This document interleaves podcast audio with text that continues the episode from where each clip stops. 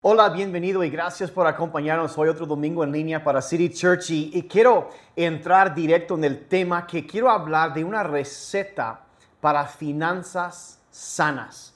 Es un mensaje muy importante para este tiempo y, y, hay, sin importar la situación actual uh, económica en el que nos encontremos cuando escuchamos esto, hay principios que la Biblia enseña que nos traerán bienestar y prosperidad económica.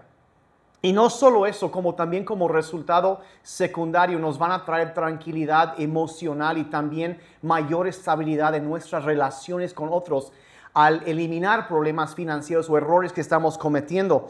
Y cuando uno hace lo que Dios dice, uh, se desata bendición y cuando no lo hacemos empezamos a tener problemas. Entonces yo quiero ir a un pasaje para empezar, Salmo 119, verso 130, donde la Biblia dice lo siguiente. Dice, la exposición de tus palabras imparte luz y da entendimiento a los sencillos.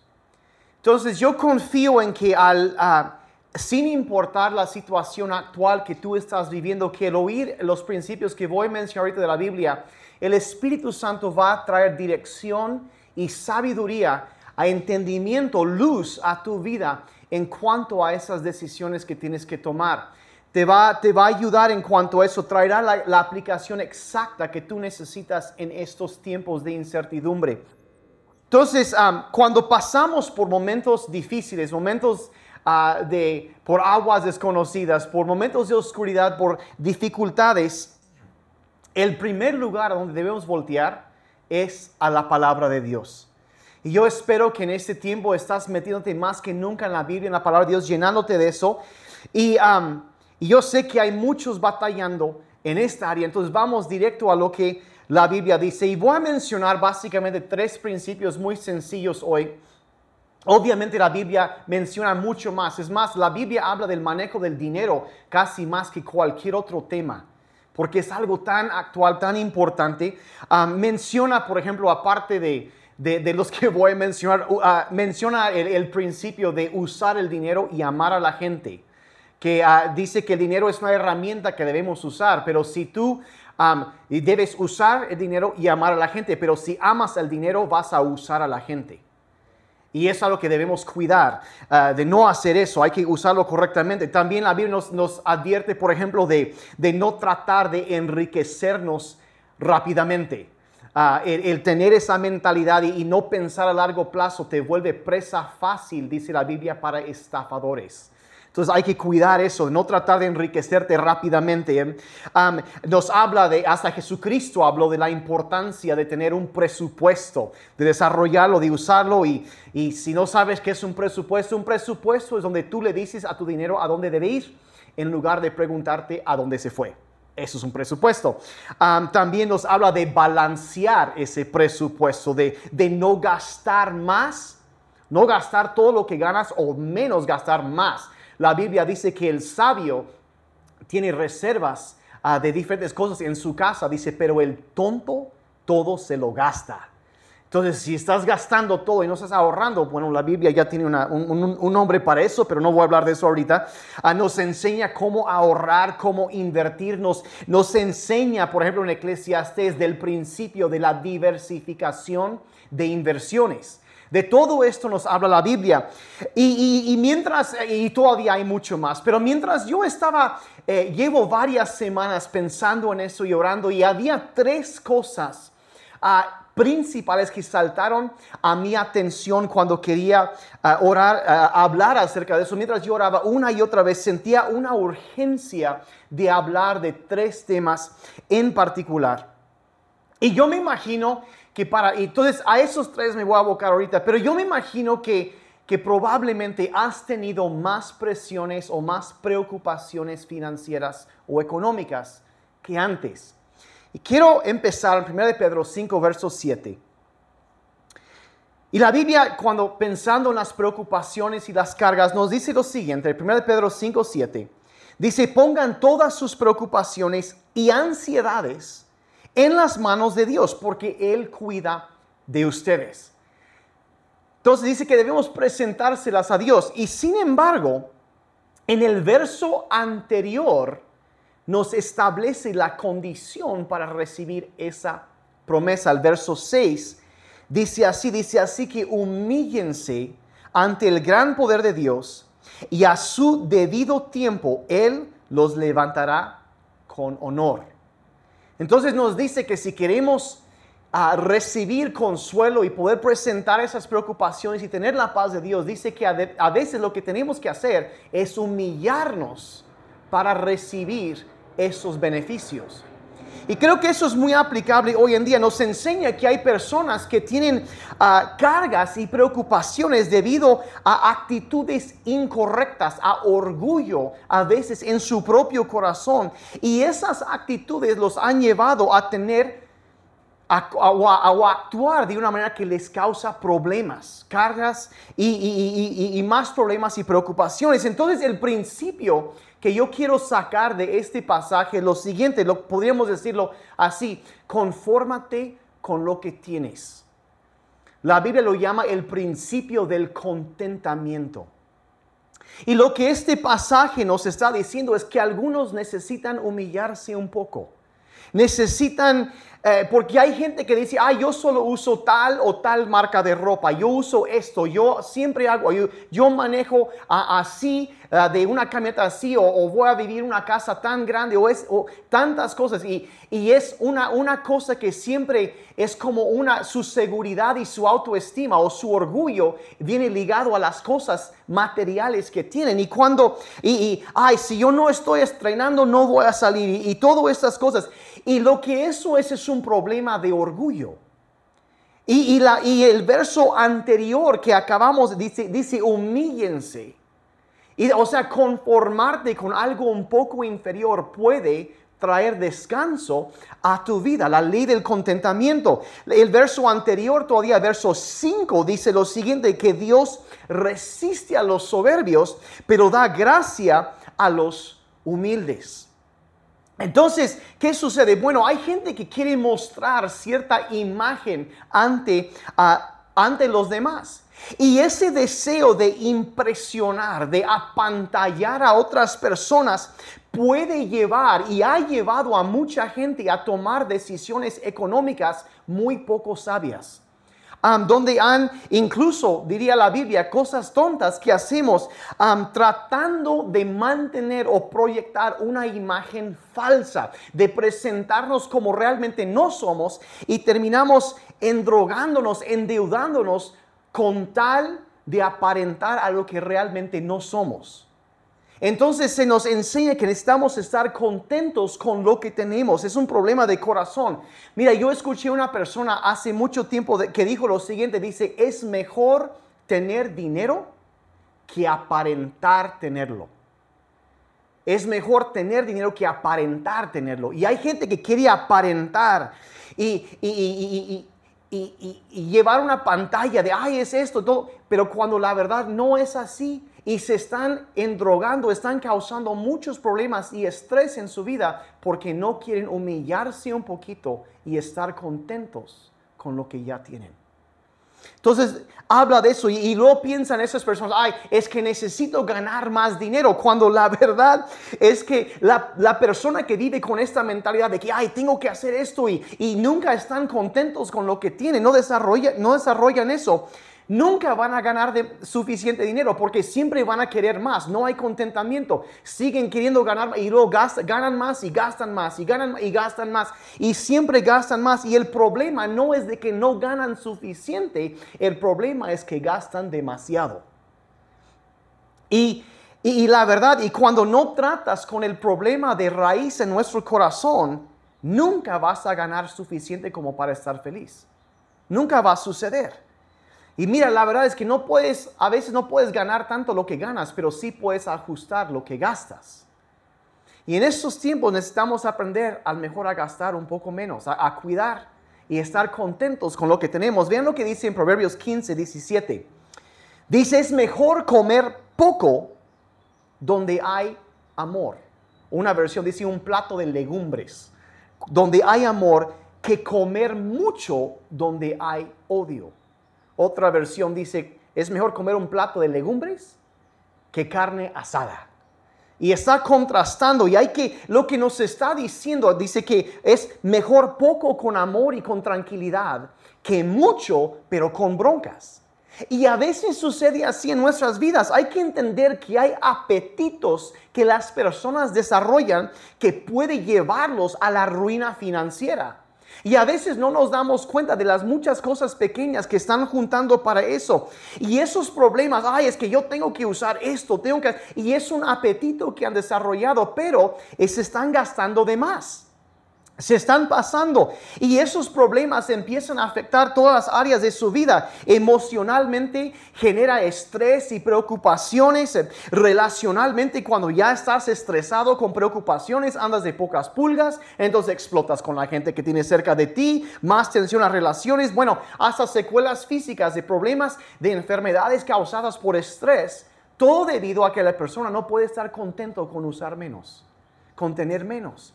Y es eh, el, apóstol Pablo habló muchísimo acerca de esto. Y hay un pasaje en Filipenses 4 donde él dice así, el verso 12 dice, yo sé que es vivir, dice, con casi nada o con todo lo necesario.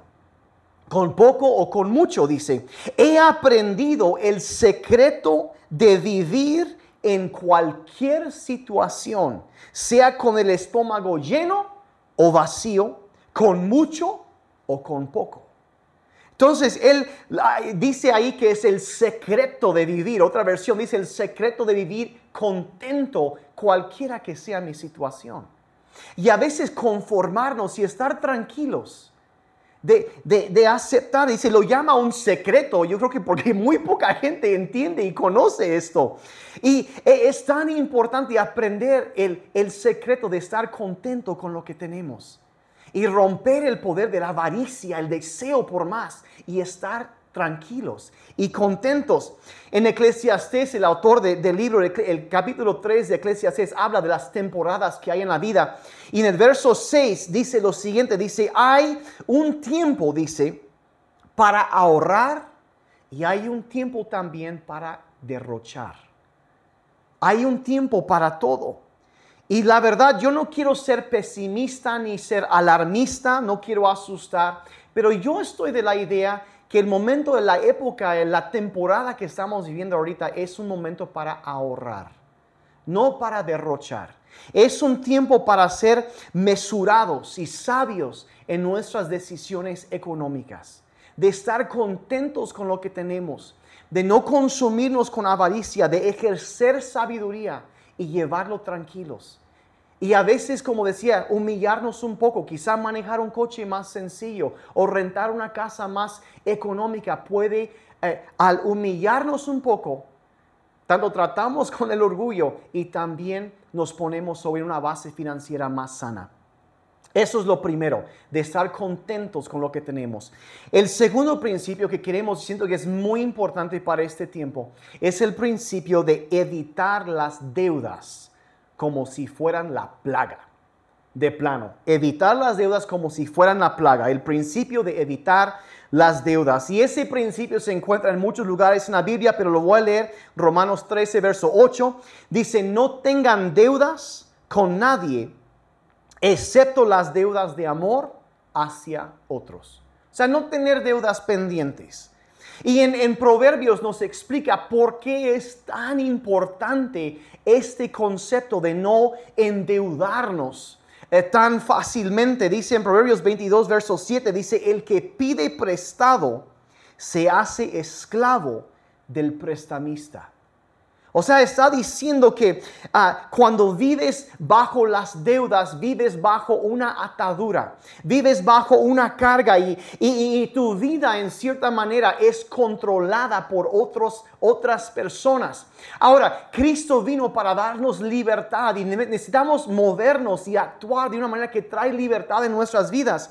Y las deudas no solo generan intereses, generan estrés también, generan más tensiones. Y de hecho, yo no sé si lo sabías o no, pero uno de los factores más grandes que existe en muchos divorcios son las broncas generadas por las deudas. Cuando hay tanta tensión y hay problemas, este crea presión y desgaste emocional que no tendrían de otra manera y complica todos los demás problemas. Y es por eso que hay que tener mucho cuidado antes de, pensarlo, y eh, de, endeudarnos, ¿no? O sea, em, arreglar los, los, asuntos de corazón, no endrogarnos a, a la ligera. Y entonces el principio central es que no te endeudes. Evita las deudas. Y si ya estás endeudado, no agregues más deudas. Eso sí, definitivamente. Y, pero la cosa es aquí, y hay que hacer lo que sea para salir, hay que pagarlo, esforzarnos y movernos, acomodarnos, como decía los presupuestos, armar un presupuesto, pagar, salir de eso, que Dios nos ayude con todo eso. Pero hay que entender también que el primer principio que mencioné, Nunca vas a salir de las deudas que no, si no arreglas primero las actitudes equivocadas del corazón que te llevaron a estar ahí. Y, y hay que, en primer lugar, eso, checar nuestro corazón, estar contentos y empezar a rematar. Yo quiero vivir en libertad, no me voy a atar por cosas. Voy a vivir libre. A veces yo veo a cristianos, ay, yo, yo voy a comprar esto en fe y Dios va a proveer. Mira, eso no es fe, eso es presunción. Eso es presunción. Y, la, mayoría de las compras, por ejemplo, por impulso, les hacen, ay, es que me gustó esto. Y ah, son esas compras son una combinación de lo primero, de no estar contento, y luego después de violar también este principio de, endeudarte. Y alguien una vez dijo que esa clase de, compras las hacemos eh, comprar cosas que no necesitamos con dinero que no tenemos para impresionar a gente que ni siquiera nos cae bien. Eso es lo que estamos haciendo muchas veces, eliminar esa clase de cosas en nuestras vidas. Estar contentos y, la verdad eso tratar de impresionar a otros manteniendo una imagen falsa. Ah, eh, mira, decídete a estar contento con lo que tienes. Sea agradecido por lo que tienes, disfruta lo que tienes y entiende que hay una, una diferencia entre una necesidad y un deseo o un antojo. Hay una gran diferencia. Y Dios promete proveer nuestras necesidades. Pero los antojos no tanto. Y hay que tener cuidado con todo eso, balancear. Entonces, primero, estar contentos con lo que tenemos. Segundo, evitar las, las deudas. Y si te has endeudado, enfocarte en pagar cuanto antes como sea posible. Librarte de esa atadura. Ah, y el tercer principio, y con eso ya voy a terminar es de poner a Dios en primer lugar en tu vida, que es el principio del diezmo. Y, quiero que vean lo que la Biblia enseña acerca de esto, es de, las cosas básicas, la receta para finanzas sanas. Malaquías 3, verso 10 dice lo siguiente, traigan los diezmos a la tesorería del templo para que haya alimento suficiente en mi templo. Si lo hacen, yo abriré las ventanas de los cielos y haré que venga sobre ustedes una benéfica y oportuna lluvia sobre sus campos para que obtengan abundantes cosechas. otra versión dice, yo abriré las ventanas de los cielos y derramaré bendición. Haré que lo que ustedes hacen crezca, que prospere. Y dice, los exhorto a que me prueben en esto y luego sigue, dice, sus cosechas serán grandes. Está hablando de una sociedad agrícola y está, e, ellos ah, sembraban o invertían su semilla en el campo. Y él dice, y es, eso aplica a los negocios, el trabajo, las inversiones económicas que una persona hace. Dice, sus cosechas serán grandes porque yo las cuidaré de los insectos y de las plagas. Y sus uvas no caerán antes de madurar. Lo digo yo, el Señor Todopoderoso. Dice, y todas las naciones los llamarán afortunados, porque la suya será una tierra caracterizada por la alegría y la abundancia. Lo digo yo, el Señor Todopoderoso. Está diciendo que hay factores que están fuera de tu control, pero Dios se va a encargar si somos fieles en esto. Ahora, y se establece varias eh, parámetros o verdades acerca de los, de los diezmos en este pasaje. En primer lugar, dice que se da el diezmo en el templo, en la casa del Señor, para que haya alimento espiritual, no en otro lugar. Se establece que ahí donde recibes alimento espiritual, ahí se recibe. Ahora, si, si una persona da a alguien ah, necesitado y, ayudan con eso. eso es bueno, pero eso no es el diezmo. Eso a eso se le llama caridad. Y es bueno, pero no es el diezmo. El diezmo se entrega en la casa del Señor. ahora, ¿qué es el diezmo? Bueno, la Biblia establece, el nombre mismo lo explica, el diezmo es el primer 10% de nuestros ingresos.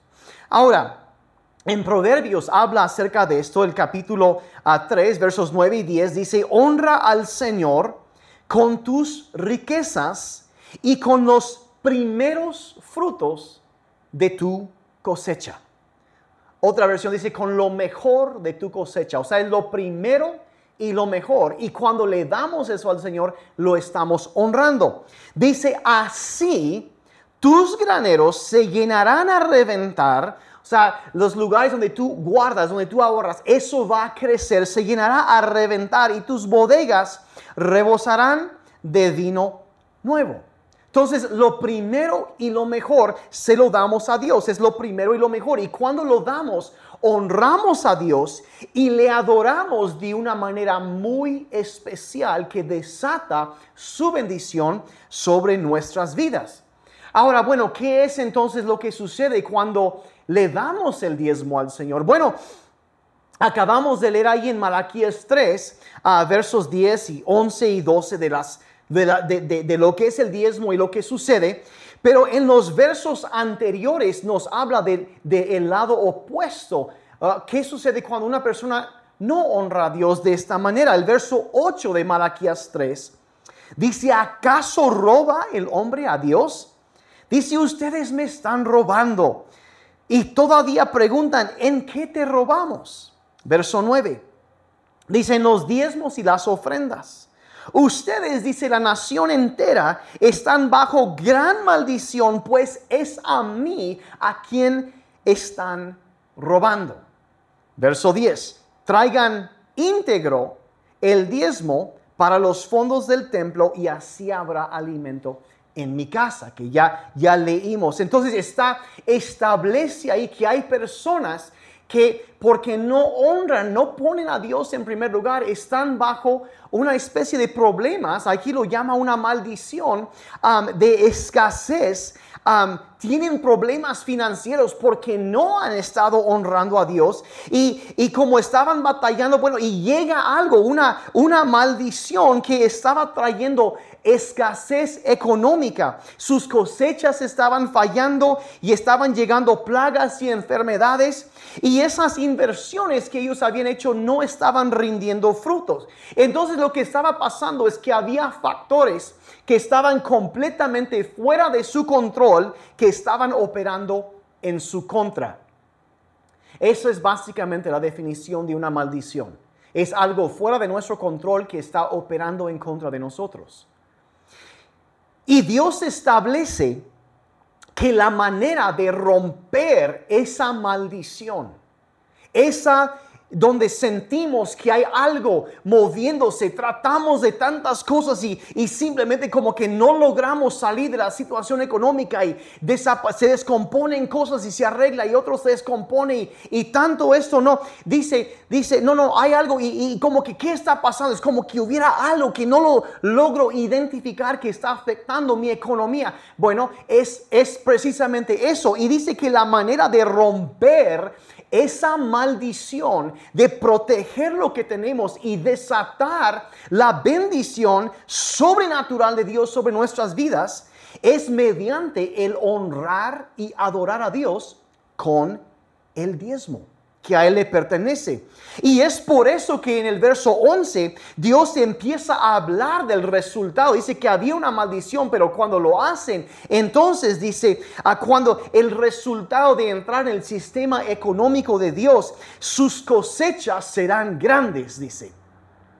Ah, porque yo quitaré los insectos y las plagas. Otra versión dice, yo reprenderé al devorador.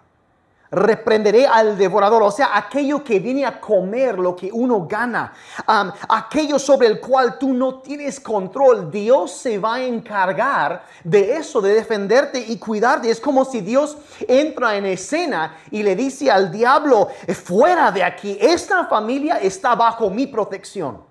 No puedes ya más tocar sus bienes. No puedes entrar y tocar su hogar porque mi protección está sobre eso y Dios viene y Él reprende al devorador. Yo quiero eso para mi vida. Y es por eso que desde chiquito hemos practicado, mi familia hemos practicado eso siempre. ¿Y por qué? Porque nos colocamos bajo la protección y la bendición de Dios. Y Dios nos dice, ¿saben qué? Pruébenme en esto. Pruébenme en esto, debes saber que el diezmo es la llave que desata la bendición de Dios. Es la llave que abre la puerta, que desata la bendición de Dios sobre nuestras vidas. Y mira, lo que yo más deseo para ti, para tu familia, es que seas bendecido. Que la bendición de Dios venga sobre eso, que el poder de Dios se mueva a favor de ti, a favor de tus fuentes de ingresos, a favor de todo. Que ah, e, e, en todo la, provisión y la bendición de Dios están sobre tu vida. Y yo, yo te reto, empieza a dar tu diezmo. Tómale la palabra a Dios y, prueba a Dios en eso. Toma ese un paso en fe. Señor, tú has dicho, yo voy a responder. Y ve si no es cierto. Vas a ver como un cambio. Ahora, el, problema, ahora muchos pastores, la, neta, nos cuesta trabajo hablar de esto porque la gente, hay gente mal pensada que, ay, nada más quieren sacarle, quieren desfalcar a las ovejas. Quieren, quieren sacar la lana a las ovejas. Y, y, la verdad, yo, yo, yo, yo les voy a demostrar que esa no es mi motivación, no es nuestra motivación. Lo que yo quiero es, eh, como Pablo decía, eh, no deseamos el, don, el dar, lo que deseamos es el fruto, la bendición que abunde a su cuenta. Yo quiero la bendición de Dios para tu vida. Y es por eso que yo como pastor incluso te puedo decir, mira, da tu diezmo. Y si piensas que yo estoy haciendo una maniobra ahorita para sacar, no, no, no. Es más, si tú quieres, da tu diezmo a otro ministerio, a otra iglesia. Por mí no hay problema. Pero prueba a Dios en esto. Claro, alimentarte en un lugar espiritualmente y luego, y luego dar en otro lugar sería como comer en un restaurante y luego cruzar la calle y pagar en otra. O sea, sería medio raro, pero bueno, para que vean que no es mi motivación, mira, escoge un ministerio digno que te está alimentando y da tu diezmo, prueba a Dios en eso, toma un paso en fe y, y, y prueba a Dios. Prueba a Dios y verás cómo se desata, aún en momentos de escasez puede ser, pero donde se desata la bendición, se rompe la maldición de la escasez y se desata el poder sobrenatural de provisión en tu vida. Entonces, de todo esto, en primer lugar, primer principio, vamos a poner orden en nuestros corazones. Vamos a vivir contentos con lo que tenemos. Vamos a no tratar de apantallarse a lo que no somos. Vamos a estar contentos. Eh, la Biblia dice que un corazón contento un espíritu contento es como medicina para el corazón. Trae alegría de disfrutar lo que ya tenemos. La segunda cosa, vamos a ser cuidadosos y vamos a evitar las deudas. Y vamos a hacer lo posible por pagar esas deudas. Y, y en tercer lugar, vamos también a desatar el poder de Dios a nuestro favor mediante honrarlo y adorarlo con nuestros diezmos. Y ser fieles en eso. Y eso es una receta para finanzas sanas. Si lo haces, tendrás mayor estabilidad financiera en tu vida, lo puedo garantizar. Quiero terminar mencionando ah, de una deuda que todos en algún momento teníamos. La Biblia establece que, que todos hemos pecado, nos hemos, cometido errores. Ah, quizá estás oyendo y dices, híjole, yo hice esto y esto y esto. Bueno, ¿qué vamos a hacer? Todos hemos cometido errores. Y lo que necesitamos hacer es regresar a Dios y Señor, pedirle, Señor, perdóname por mis pecados, por mis errores. Necesito acercarme a ti, yo necesito tu, tu presencia y tu bendición sobre mi vida. Quizá nunca le has pedido perdón a Dios, quizá nunca le has entregado tu vida a Jesucristo. Dice, sabes que yo estoy batallando con situaciones ahorita, yo necesito ayuda. Lo primero, lo primero es acercarte a Dios. Y quizá si nunca has pedido perdón a Dios por tus pecados. La Biblia dice que todos hemos pecado. Nos hemos alejado de, de lo que Él desea para nosotros. Dios desea el bien para ti. Pero nos hemos alejado. Y dice que tanto nos alejamos que, que, no podíamos por nuestras propias fuerzas regresar. Así que Dios tanto nos amó, tanto me ama, tanto te ama, que envió a su Hijo Jesucristo a venir y pagar la deuda que tú y yo teníamos con Dios. Y dice que todos aquí, Él murió para pagar esa deuda, porque la Biblia dice que la paga del pecado es la muerte. Pero el regalo de Dios es vida eterna en Cristo Jesús. Y, y entonces Él vino, puso su vida para salvarnos. Y dice que todo aquel que crea en Él no se va a perder, sino que va a tener vida eterna. Y es de lo más importante en la vida.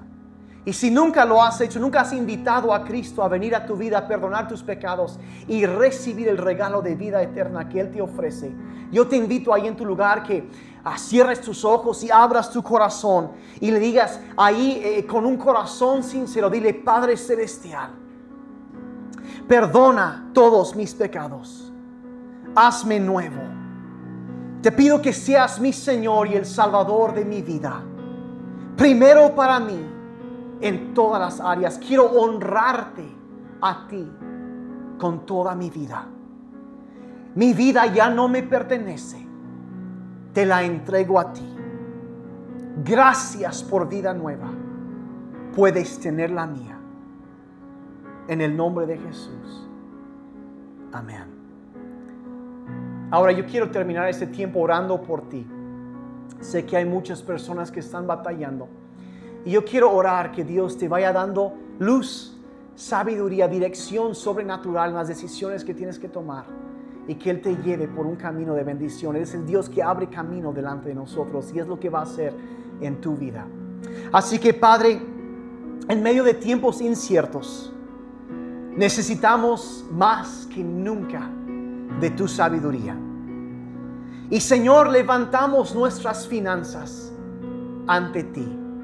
Padre, yo pido por cada familia, cada persona que está viendo ahorita, Padre, yo pido tanto por mi familia, por cada familia representada en aquellos que están escuchando o viendo y oro también por cada empresa, cada negocio, cada fuente de ingresos, cada trabajo, Señor. Y lo levantamos delante de ti, Señor. Y Señor, pedimos perdón por los errores que hemos cometido. Padre, pedimos ah, incluso hasta a veces ah, pecados que hemos cometido. Y Señor, pedimos perdón por esas cosas. Las actitudes equivocadas de corazón que hemos desarrollado, que a lo mejor es muy común en mucha gente alrededor de nosotros, pero como parte de tu iglesia, nosotros encontramos felicidad en otra cosa, Señor. Te pedimos que nos perdones por las actitudes equivocadas. Y te pedimos que nos ayudes, Señor, a identificar donde ha habido una falta de contentamiento en nuestras vidas, donde hemos tratado de mantener apariencias, Señor. Y cómo eso ha causado estragos en nuestras finanzas y, y se ha desencadenado en muchas otras áreas. Padre, yo pido por aquellos que tienen problemas relacionales ahorita, pero que en la raíz han sido estas cosas, que, que, que nos ayudes a identificar eso, Señor. Y poder atacar el problema, no a las personas, sino el problema, las actitudes equivocadas. Perdónanos, Señor. Ayúdanos a estar contentos con lo que tenemos, Señor. Y Padre, ayúdanos eh, por aquellos que están quizá en este momento batallando con la carga de las deudas. Padre, yo pido por ellos, te, pido que les muestres el camino que, que deben tomar, Señor, los cambios que necesitan hacer para poder pagar y, salir de esas ataduras. Padre, yo pido una gracia especial sobre sus vidas para poder librarse de las deudas de la forma honesta y correcta. Y Señor, salir libres y poder ah, caminar y vivir sin esa presión, sin esas ataduras, sin ese estrés y agotamiento emocional en sus vidas. Padre, agrega tu poder a sus esfuerzos y trae libertad a sus vidas. Ayúdales, Señor. Padre, y también sobre todo queremos desatar el poder tuyo en nuestras vidas. Queremos honrarte y adorarte con nuestros diezmos. Padre, con, porque reconocemos que todo viene de ti y te pertenece a ti. Queremos ponerte en primer lugar, Señor, para que ese devorador sea reprendido, Señor, y la bendición tuya sea desatada sobre nuestras vidas. Padre, yo te agradezco por aquellos que, que te honran ya de esta manera y a lo mejor hay varios que hoy por primera vez están tomando la decisión de que yo voy a aceptar el reto de Dios. Yo voy por primera vez, yo aún en medio de necesidad, yo voy a tomar un paso en fe y yo voy a honrar a Dios y yo voy a poner a Dios a prueba a ver si esto es cierto. Y Padre, por aquellos que van a tomar ese paso y honrarte, Señor, simplemente te agradezco que tú vas a cumplir tu promesa de protección y de provisión sobre sus vidas. Padre, que puedan ver el antes y el después. Que se vea tu mano moviéndose a favor de ellos, Señor. Reprende, oh Señor, el devorador en sus vidas, como tú has dicho. Y Señor, desata tu poder de bendición sobre sus vidas. Padre, bendice sus cosechas. Bendice su negocio, su trabajo, sus esfuerzos. Todo lo que hagan, Señor. Y Padre, por todas tus promesas seguras, te damos gracias. Te honramos y te bendecimos hoy en el nombre de Jesús. Padre, danos mayor sabiduría y llévanos por el camino del bienestar. Te pedimos en el nombre de Jesús. Amén. Que Dios los bendiga, iglesia. Gracias. Gracias por ser parte de esto.